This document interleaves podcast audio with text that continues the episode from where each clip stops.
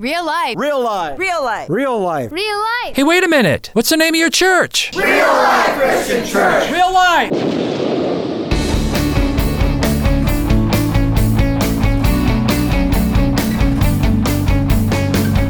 Get real with another edition of Think About It real life messages from Pastor Dennis Rasper from Real Life Christian Church. And now, let's listen to the message from Pastor Rasper.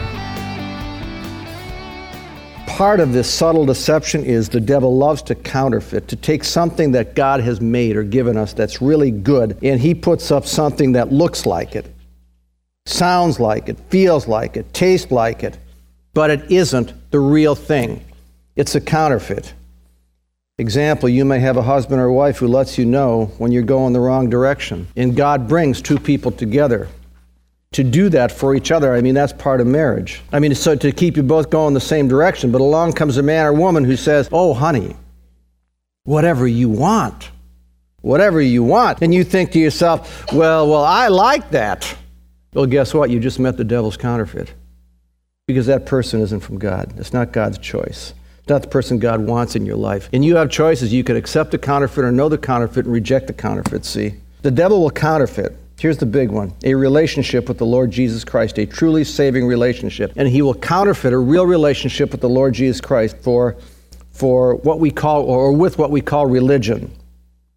This is a religion relationship issue because religion really looks good on the outside. It really, really looks good. And it's a counterfeit for a true relationship with the Lord Jesus Christ. And people will say, because I'm involved in this religion, I'm going to heaven. Ecclesiastes 1 9 says this that God created us with the vacuum in us. He, he created us not only physical beings, He created us spiritual beings. And so, somewhere along the line of a person's life, people are going to have a spiritual hunger because we are created spiritual beings and they will seek something spiritual. And the devil's going to put all kind of counterfeits in their path. You know, when I thought about counterfeits, I thought about these angel figurines. And I was going to say, if you have angel figurines, give them to a garage sale. But then I thought, no, you shouldn't give them to a garage sale because then you'd be promoting this lie of religion. I mean, what are angels? I mean, what are angels are powerful spirit beings, right? And they have no bodies by nature. And when angels do appear in Scripture, what two words do they say? Fear not. Fear not. Why? Because they come in brilliant light. They blow you away. Angels are God's servant and God's word, man. They reject all focus on themselves. They reject all worship of themselves. They direct all worship to God. But devils just love it when you buy all these angel figurines. It's just a counterfeit. The devil will put anything spiritual before people, man. He, he'll give you a counterfeit. He'll, he'll give you religion for a relationship with Jesus Christ. And this is one of the devil's most dangerous lies, the lie of religion. He can have us believing I go to church, I was baptized, I go to communion, I go to confession, I repeat the rosary and all these other prayers. See, these are all things you do, and you fall into that trap of trying to earn your way to heaven, which can't be done. I want to tell you about Bruce, and that's not his name, but I won't go into all the stuff that Bruce was into. Just tell you that he was the father of three children by three different women. And that doesn't even scratch the surface of all the bad stuff Bruce was into. His mom and dad had divorced when he was only eight years old. His mom remarried a couple of times and she married bad guys, and, and the, the Bruce really had no role models. But here's something else. He also, he, he was never part of a church, a Christian community. So Bruce also had um, no religious baggage. And when he heard the message of the cross, that the Father would send his Son, he was drawn to the fatherhood of God. I mean, the fatherhood of God just, just gripped this guy's heart. See, God is a loving Father, and the next thing followed that the Father had a Son, and he, the Father, sent his Son to die for him, Bruce, and the Son was actually willing to die for someone who had lived the kind of a life Bruce lived. Now, I don't want to give you the wrong impression. It's not always easy. But that guy was easy to lead to Christ because he had no religious baggage, see. And I compare that or contrast that to this one family I knew who they attend the church, and it's one of those denominational churches that's way, way, way out in left field. They ordain homosexuals, and they have more female pastors than male pastors, and some of these female pastors are declared lesbians, and, and they deny that the Bible is the truth of God's word and say you can believe anything you want. Anyway, anyway, the dad in this family was the finance chairman of this church, and mom watched over the nursery of that church. And their parents had gone to that church, and they were all baptized as infants, received a first communion, been confirmed, and yet you walk into their home, and there's not one religious picture, there's not one book that's Christian, nothing that says this is a Christian home. Nothing. And they will talk about their church and what they do there but when you raise the issue of Jesus Christ, they will listen politely and change the subject, or they will say, well, there's good in all religions, or some nonsensical thing like that. And if you dare suggest, if you dare suggest that, they, that, that, that they're not saved, I, I, I believe they would ask you to leave and not come back. See, Bruce was easy. He had no baggage. This family and tons like them have bought the devil's counterfeit religion for a true relationship with the Lord Jesus Christ, and that family carried all this baggage. It's religion. See, salvation comes because you trust the Lord Jesus Christ. You rely on Him, and hear me, folks, you rely on Him and nothing, nothing but His perfect work in going to a church and participating in the life of a church, being baptized, receiving communion, serving where you use your gifts, growing in the Word, this is all stuff you want to do. You want it. I mean, it's the desire of your heart. I mean, never, ever, ever, ever would you, would you hold that religious stuff before God as your ticket to heaven. And there are millions and millions and millions and maybe even billions of people who have believed this lie of religion, who have bought the counterfeit and trust their religious works one of Satan's most dangerous lies. I just want to show you the lie of religion in God's Word, and that's in, in John chapter 9. See, Jesus heals a blind man, a man blind from birth. And remember how he spit into the dirt and he mixed this pasty mud and he put it in the guy's eye and said, Go wash it off. And the guy washed it off. And the blind guy came back and he could see for the first time in his life. And you could see this guy rejoicing. Man, I tell you, he can see. He's overcome with beauty and simple things in the world around him. I mean, you see this guy just rejoicing at, at, at his newfound sight. I mean, what, what, what should you and I be feeling? I mean, we should be feeling joy. You know what I watch once in a while? I watch these kids in Special Olympics. You know, I watch this wheelchair race. You know, I look at those faces and I see these kids, you know, in this wheelchair race, and they're just about to cross the finish line. They get a red or a blue ribbon, and man, I just see the joy in their face and the glee in their faces, man. That's the biggest deal in the world to them. And I want to jump into the TV and I want to go hug these kids, man. I want to go hug them and I want to cry with them and laugh with them. I mean, that's how these people should have felt when this blind man received his sight. Not the Pharisees, man. Not that they were the religionists of the day. It's John 9, beginning in verse 13. They brought to the Pharisees the man who had been born blind. Listen, now the day on which Jesus had made the blind, had made the mud and opened the man's eyes was a Sabbath. And therefore the Pharisees also asked him, and they, they asked the man how he had received his sight. And the man replied, He put mud in my eyes, and I washed it off, and now I see. And some of the Pharisees said, This man is not from God. This man, Jesus, is not from God because he worked on the Sabbath. So they said Jesus, kept, Jesus didn't keep the Sabbath. And see, see, God never made a law like that. I mean, God gave us the fourth commandment remember the Sabbath day and keep it holy. And God said, kind of lay off the work that day because I really want you to get in touch with me and connect with me and worship. And you really need some time to, to slow down and unwind and spend some time with your family and do a couple of things you enjoy. You really need that. You really need that kind. So it's a very practical commandment. But God never said you can't work on this, you can't, you can't help other people on the Sabbath. What happened is over the centuries, the Jewish rabbis kept adding one rule after another to God's real law. Do this, don't do that, do this on the Sabbath, don't do that, you know, all that stuff. And by the time Jesus came on the scene, all these, these rules were, were, were there as, as traditions, and people honored them just like they honored the law of God. And so these Pharisees watched this guy overcome with joy and gratitude and for them, it's a bad thing. It's a bad thing, not a good thing. Uh, this Jesus is not from God. He broke our religious law, which was not a law from God, but it's a law of men. And they called Jesus a sinner. I think about Jesus on Palm Sunday as he rode into Jerusalem on a donkey. And before he rides down the hill into Jerusalem, he's on an elevation, he's on a hill. He just stands there. And I got a picture of this. It just, it's very meaningful to me. He stands there and looking at the people going in and out of the temple and the tears are coming out of his eyes. You just see you just see the glistening on his uh, beneath his eyes and he's crying. He's weeping over jerusalem. Why? He sees all these people going in and out of the temple offering their animal sacrifices doing religion. They walk in with an animal sacrifice, they walk out, okay, done my duty, all done. That's that's religion. And he wept because religion couldn't save them.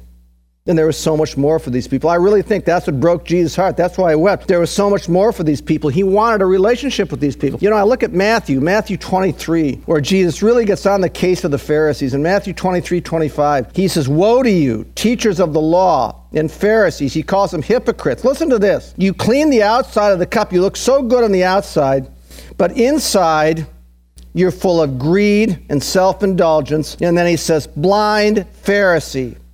First clean the inside of the cup, and then the outside will also be clean. But did you get those words? Blind Pharisee. All this religion is blinding you. It's deceptive, it's subtle deception. Devils love it. It's blinding you to a true relationship with the Lord Jesus Christ. Well, here's some, um, some thoughts on the devil's lie. The devil's counterfeit that religion or religious activity can somehow save you. Thought number one, we have to look inside, folks. You got to look inside. Man, you got to do some self examination. And Paul tells the Corinthian church to do that very thing. This is 1 Corinthians 13, chapter 6. 1 Corinthians 13, verse 5. Just listen to this. Listen to this. Examine yourselves. Now, listen, examine yourselves. Look in your heart to see whether you are in the faith. Test yourselves. Don't you realize that Christ Jesus is in you? Unless, of course, he's not and you fail the test. Now, let me read this again. This is God's command. Examine yourselves to see whether you're in the faith. Test yourselves. Don't you realize that Christ Jesus is in you? Unless, of course, you fail the test.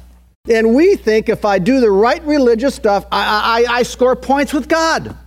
This is exactly how we think. I do the right religious stuff and I score points with God. And Paul's, but you know, Paul's asking his Corinthian congregation and me and you to examine ourselves and ask, what are you trusting for heaven? Do I think I'm scoring points with God when I worship? Do I think I'm scoring points with God? Or I do or do I worship God because he is so worthy of worship? I mean, why do I do this? You got to ask yourself. I really want to get together with other believers and raise my voice in song, or, or I want to be in a small group and have believing friends because I'm out there in the world. I'm, I'm out there in a world with a lot of worldly stuff, and these these believing friends keep me on the right track. It's, it's not something I do to it's not something I do to score points with God. I want to be baptized because God's word says repent and be baptized. I'm not scoring points with God. This is an obedience thing. I want to help and bless other people because Jesus Christ freed me from myself and self concern, and I'm not doing any of this to score points with God. See, you got to look inside. You got to look inside and you tell yourself, I could never, ever score enough points to guarantee my salvation. Jesus Christ scored those points. He lived perfectly for me. He died to pay off my sins. The Father in heaven, who sees hearts, folks, sees my heart. And here's some deep theology when I put my faith in Christ and have a relationship, the Father in heaven gives me the righteousness of Jesus Christ. He literally gives me the perfect righteousness of Jesus Christ. And that means when I die, angels, angels take me, they escort me to heaven, and the Father says, "Welcome to this beautiful perfect home I prepared for you." So look inside. What do you trust? Jesus Christ and Christ alone, or do I have to kind of help God out with all my religion? And I'll tell you something, when you start asking questions like that, devils get nervous. They don't want you to ask those questions because they want you to try and score points with God. They want your eyes off God's grace. They want you to create a system of arithmetic that says, I build up so many points with God. Here's thought number two religion can lead us to be very legalistic and rule based at the expense of mercy. Let me say that again. If you're into religion, it can make you I don't know, very legalistic. I, did you, you just see that in John 9? I mean, this guy comes back. He, he washed the mud off in the pool of Siloam. And this guy's grab. Yeah, I mean, he sees for the first time, and he's grabbing everybody and hugging them. He puts their faces between his hands. He says, You're beautiful. They may not be beautiful. he says, You're beautiful. It's the first time I saw him. And, um, and the religiousness, man, man, man, they're aggravated. They say, This man can't be from God. He's a sinner. I mean, he broke our, this man who healed him can't be from God. He's a sinner. He broke our Sabbath law. Again, not God's law, but man made Sabbath laws or traditions. I read these um, Christian magazines, and, and one magazine said, You know what the biggest cause of church conflict is? And the biggest cause of church conflict is people holding on to their traditions. They don't want to give up their traditions. They say, This is how we've always done it. And I think to myself, man, I never want to be that inflexible. I mean, I mean, listen, there's some good traditions. But I get serious in prayer about being inflexible and, and, and holding on to something that's not working and saying, This is the way I've always done it. And religion will do that to you. And I pray, I say, God, don't let me get don't let me get into such a rut that everything has to be the same. I mean, you want to bring something good into my life, something that's new and better and good that'll enrich me, and enrich other people, then please, Father in heaven, help me to listen and help me to be ready to change. I don't want to be that inflexible. Now, listen, we got to submit everything to God's word. You don't just change for change's sake. I mean, if the change you want to make doesn't fly with God's word, then you don't change. Thought number three about the devil's counterfeit religion instead of relationship. Religion can lead to mechanical, dutiful practice of your faith. Again, it can lead to mechanical, just dutiful, going through the motions, get it out of the way, practice of your faith. And I just go back to um, Luke chapter 9, verse 41, where Jesus stood over the city of Jerusalem. And it says, As he approached Jerusalem and saw the city, he wept over it and said, If you, even you, had only known on this day what would bring you peace, but now it's hidden from your eyes. He cried over the mechanical religion of the Jews. And I believe he cried, like I said, because he was saying, There's so much more if you knew me, if you just knew me. If you just had a relationship with me, there'd be so, so much more. See, the attitude of mechanical religion infiltrates all areas of, our, uh, of your life. Now, I know some of you, some of you go to work mechanically. You do that. I know that. And, and you don't like to go, but you do it and you do it dutifully because you need the job, you're grateful for the job, and, and, and they need you to do what you're doing. And that's good. I mean, that part of duty is good. But, but in that same old stuff, let me ask you this, and I, I really try and practice this in my life. In the same old, same old, do you look for challenges? Do you look for new challenges? Do, do, do you look for things in that same old thing and just say to yourself, uh, what little thing, what, what little thing can I do today that's going to challenge me at work or at home or whatever? Am I going to look for opportunities to serve people? Am I going to look for opportunities to put something special into their lives where I can be challenged, where I can add value to people? I mean, if folks, if we could only look at every circumstance like that and do it with joy and do it with passion, and the more you do it with joy and the more you do it with passion, the more that's going to become real. You'll see it differently. Folks, I want to have a passion in my soul. I don't want to live my life mechanically. I don't want to worship God and do God things mechanically. Oh, God spare me from that. Jesus weeps over that stuff. I don't want God to become stale and old. I'd weep at that too, man, I'll tell you. My God is power. He puts real joy into my life. I'm never a loser in Jesus Christ. Never. I mean, pray for that zeal every day until you get that sense of zeal in you. Pray that God, our Father, you got to pray for this, would never let you get into mechanical religion, that He'd always put that fire in your heart and that passion for Him so it never goes out. And that passion leads me to the last thought about religion versus a relationship with Jesus Christ. How do you know you're not into religion? How do you know that? And that you do really have a personal, saving relationship with Jesus Christ. And I'll ask people that question. You know the first thing they're going to say? Oh, because I talk to him like I talk to a friend. And that's okay. I think sometimes we can get so friendly with Jesus Christ we lose that sense of awe. That's part of it. I mean, that's 1 Thessalonians 5.17. Doesn't 1 Thessalonians 5.17 say pray continually or pray without ceasing? Yeah. So you're talking to God all day. You're talking to him like a friend. But here's what I think is a bigger deal about it if if you know you have a relationship with the Lord. I mean, it's easy to talk to God all day, but it's more difficult. It's more difficult to cut a swatch of time out of every day and say, This is my time alone with you. Now, that shows, that denotes a relationship. Now, if you're not doing that, then I would think, I, I would think to myself, maybe, you know, you, you, better, you better think about that. Are you really in relationship with Jesus Christ or is this all mechanical, see? Because if I love somebody, if I love my wife, man, I'm going to find time to be alone with her. If you love somebody, you're going to find time to be alone with that person. Because you want to build that relationship. You're going to cut that swatch of time out and you're going to be alone with that person just to get to know them, see? And the Father in heaven will notice those efforts, man, and He appreciates them. It's important to talk to the Lord all day. I do that. I talk to the Lord all day. I mean, I hear about somebody has a problem.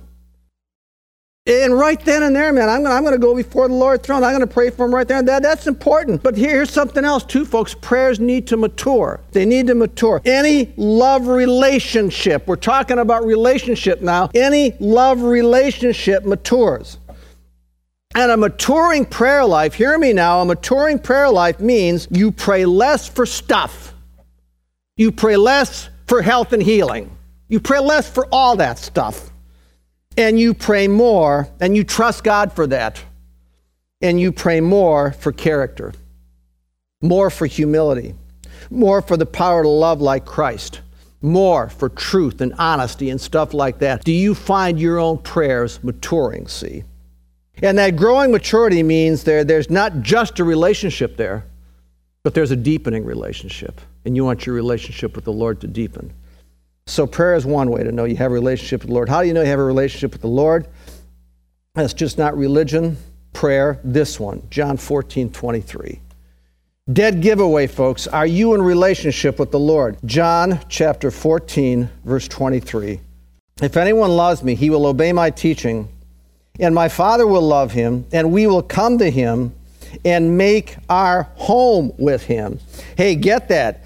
Jesus says when you choose to obey God the Father, the Father and He, listen now, will make their home with you. Who's in your home? Your family and there's intimacy in a family. And Jesus says, If you love me, you will obey me. And my Father and I together, we're going to come and, and we're going to make our home with you. And that's family, and that's intimacy, and that's relationship. When you choose to love me and obey me and deny yourself and deny your flesh and obey God, that's the giveaway that you have a relationship with the living God. Jesus' whole ministry was denial of self. And when you deny yourself, you are more in relationship with Jesus Christ than, you know, than all these, these, these heartfelt prayers.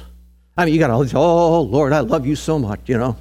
Do God's will and deny yourself or serve yourself, see. I mean, Christ denied himself. He, he denied himself heaven.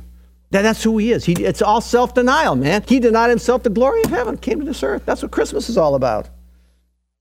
I mean, he denied himself personal comfort. 2 Corinthians 8 9. He was rich, God's word says, yet he became poor that through his poverty you and me might become rich. And when you deny yourself, like I said, you are more in intimate with commun- communion with God than any other time of your life. I mean, uh, listen, people talk about being intimate with God. You want an intimate relationship with God? And you're not feeling it, you know, and you pray. You know what? Instead of buying what you want and don't need why not deny yourself and not buy it? That's better than any intimate prayer. That'll show God, you know, God, I want to use this. I, I want to use this to grow your kingdom. I'm not going to buy this. I'm going to help somebody else with this. That's intimacy with God. That denotes a relationship, man. Intimacy with Jesus Christ happens when you deny yourself what you want to say and you just bury it, you squelch it for somebody else's feelings. It, happens each time that you put somebody else's needs before what you want, see?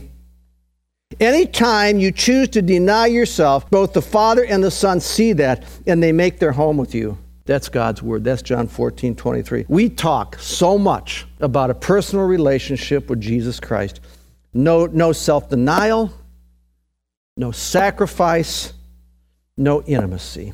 Just remember that. No self denial, no sacrifice. Forget it. You're not in relationship with God. There's going to be no, yeah, I guess you are, but it's shallow if you can't deny yourself, see? No self denial, no sacrifice, no intimacy. And the more self denial, the deeper the intimacy because you're getting at the very nature of Christ Himself. People, please hear me. Denial for the sake of the gospel and Christ Himself gives birth to a deeper intimacy. There's just one more sign, one more. We're done here. And that's when I take that time every day to study the Word of God. And I just get these, these enlightened experiences. And I'll, I'll, read that stuff, man. I'll just, I'll just look at that Word of God. And I'll say, man, I never saw that in God's Word before. And God reveals truth to me. I mean, that's the best part of my day. Now, I just love that when God does that to me. But I got to get my face into that Word of God and have the discipline to know that and study that. I'll tell you. Think About It is sponsored by Real Life Christian Church. Real Life Christian Church meets in Endeavor Middle School, 22505 26 Mile Road, just west of North Avenue in Ray, Michigan. Sunday service starts at 10 a.m. Visit us on the web at rlcc.us. Never miss a single message from Pastor Rasper. Just go to faithtalk1500.com and download the Real Life Podcast. And until next week, may God's Word do a work in you. Real Life Christian Church. Get real.